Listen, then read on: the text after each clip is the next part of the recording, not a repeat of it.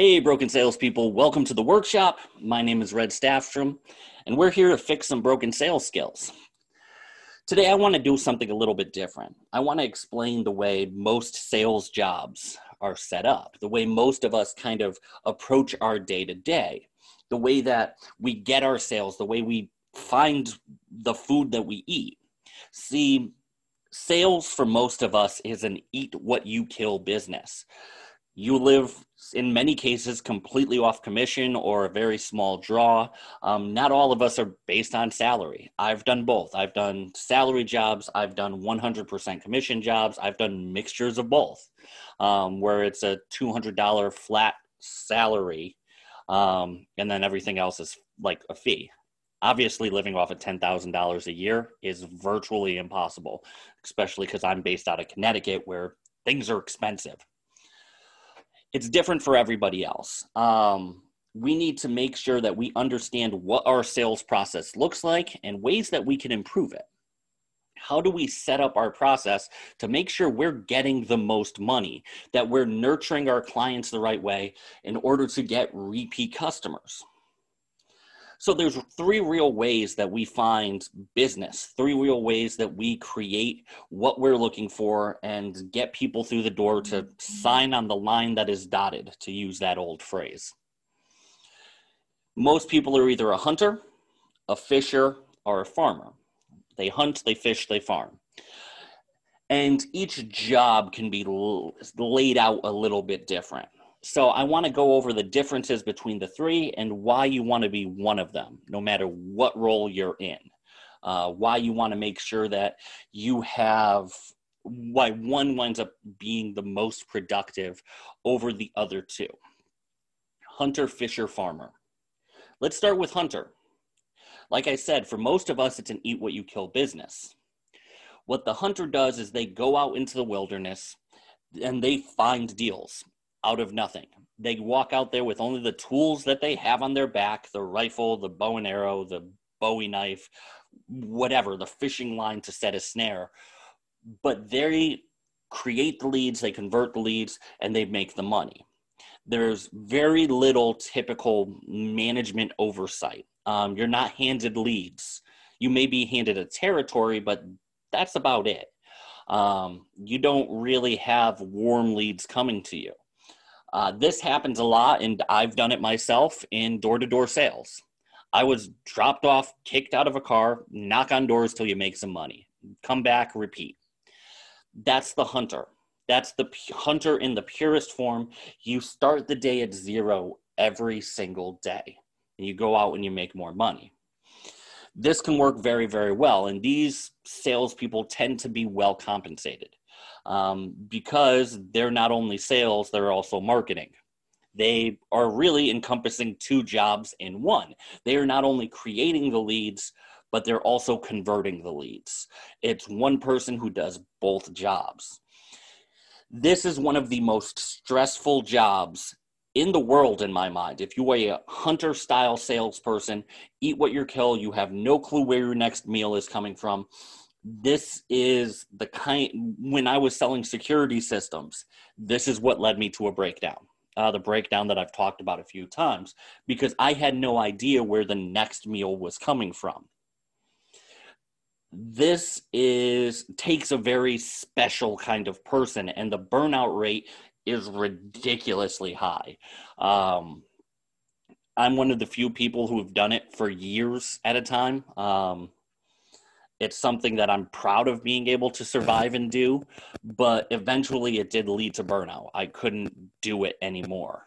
Um, I did it with AT&T for cable subscriptions. Hey, these are the houses where they can get UVerse back when AT&T still sold UVerse. Knock on doors. Did it with Direct Energy. Knock on doors. Hey, give me your cable bill. I'll see if I can help you out. Or give me your electric bill. I could help you out did it with security systems less effectively, but I still did it.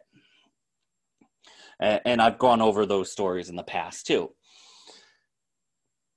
This is extremely stressful, but if you can do it, if you can survive in that world, you will be extremely well compensated because you are going to be the person who can make it happen out of nothing drop you out of a parachute in the middle of nowhere and you can make money. It takes a very special individual to do this, and most sales jobs aren't set up this way because employee retention. Um, training people is one of the most expensive parts of owning a business. So to have to constantly retrain and have a 95 plus percent churn rate of employees, there aren't a lot of companies that work that way much anymore. And if they do, they're usually 1099 employees because that's the more cost efficient way. The second style is the fisher. These are people who are giving given a pond of leads, and their job is just to cast the reel out there and reel in what they can. They have the leads coming to them. Now, these tend to be the least well compensated salespeople that you find out there because they that company also has to create a marketing budget in order to create those leads. They're the ones who have to create content, create ads, bring people to them.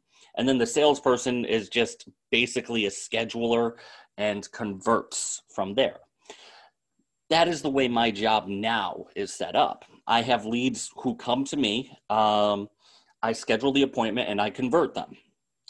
I like this method as much as I possibly can, but you need to add something more because eventually the leads can dry up. That's the big downside to being a fisher is a lower compensation and B, if marketing doesn't do their job, luckily I'm in a place that knows how to market the right way.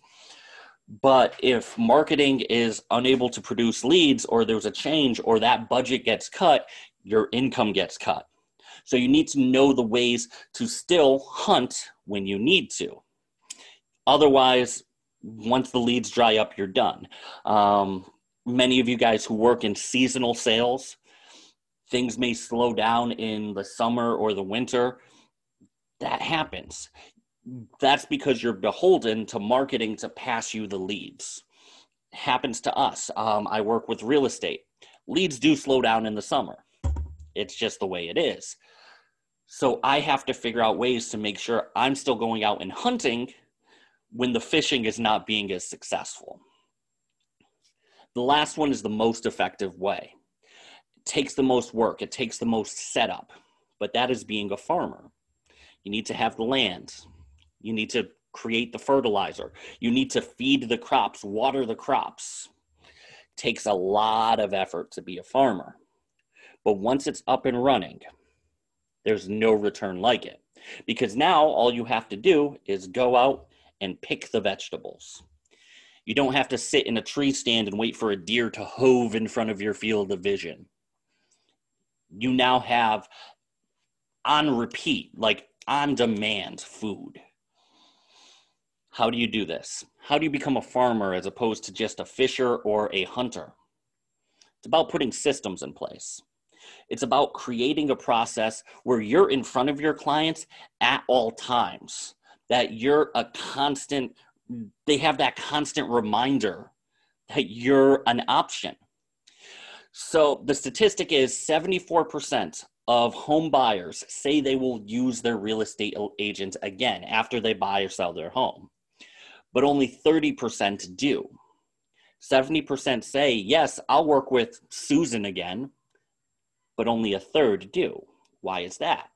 Well, because they've stopped being an option, because that real estate agent stopped reaching out, stopped being somebody who's, I'm always available, I'm always here to help. That agent stopped doing things the right way. They stopped focusing on the relationship and they made it transactional. See, during the relationship page, like during that transaction, it's easy to think Susan is my friend, Johnny is my friend. But then the house goes through and everything closes. And you don't hear from Johnny or Susan for 30 days. 60 days, 90 days, a year and a half. Can Johnny now say that I care about you? That I care about your concerns? Can Susan now say, hey, I'm the best fit for you because I care about you? No, because they stopped following up. They've stopped watering the soil. And now the seeds aren't going to come up again. That's the problem. You need to figure out the systems. You need to build the processes, put the programs in place in order to make sure that those fields get watered, that they get fertilized, that you're staying in front of them as an option, because otherwise the plants wither and die. You'll make way more money being a farmer. That's how you build a business as opposed to a sales job. That's being proactive instead of reactive. You need to figure out the way to create your business in that mold where your CRM automatically keeps in touch with them for you. So you don't have to worry about it. Because you know what? You're going to forget. You're going to get busy. You're going to get sucked back into the whirlwind of your business. It's the way business is. What you have to do instead is create something that's idiot proof because that's the way some days you're going to be an idiot. It happens to all of us. My wife will tell you i'm an idiot quite a few days. I forget some of the simple things that need to be done. It happens to all of us. You're so focused on this that you forget the, the things that got you there. You need to start by thinking about yourself not as a hunter not go out and hunt. Start thinking of yourself as a farmer don't think of yourself as only a salesperson. Think of yourself as a one man business. You have to be marketing, you have to be delivery, you have to be sales, you have to be everything, accounting. You're a one man business now in sales. And you have to not only attract the customers, you have to keep them. There's an acronym that I learned from Sandler sales training. Keep care, K A R E.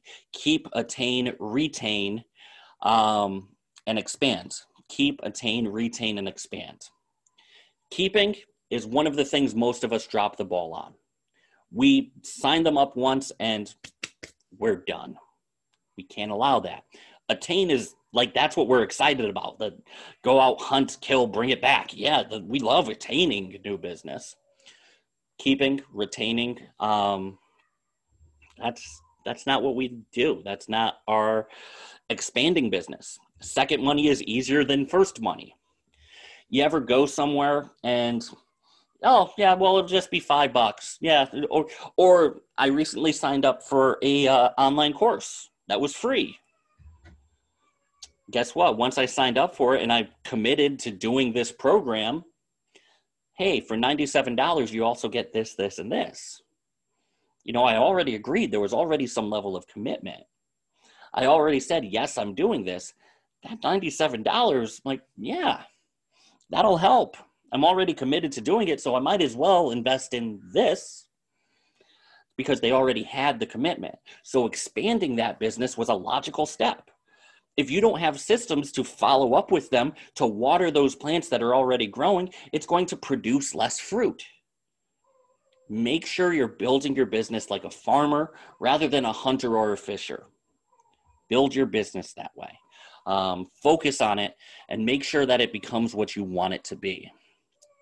Hunter fisher farmer. Be the farmer. So once again my name is red staffstrom this is the broken salespeople podcast. Um, i hope you guys have enjoyed. Please go to brokensalespeople.com slash connect.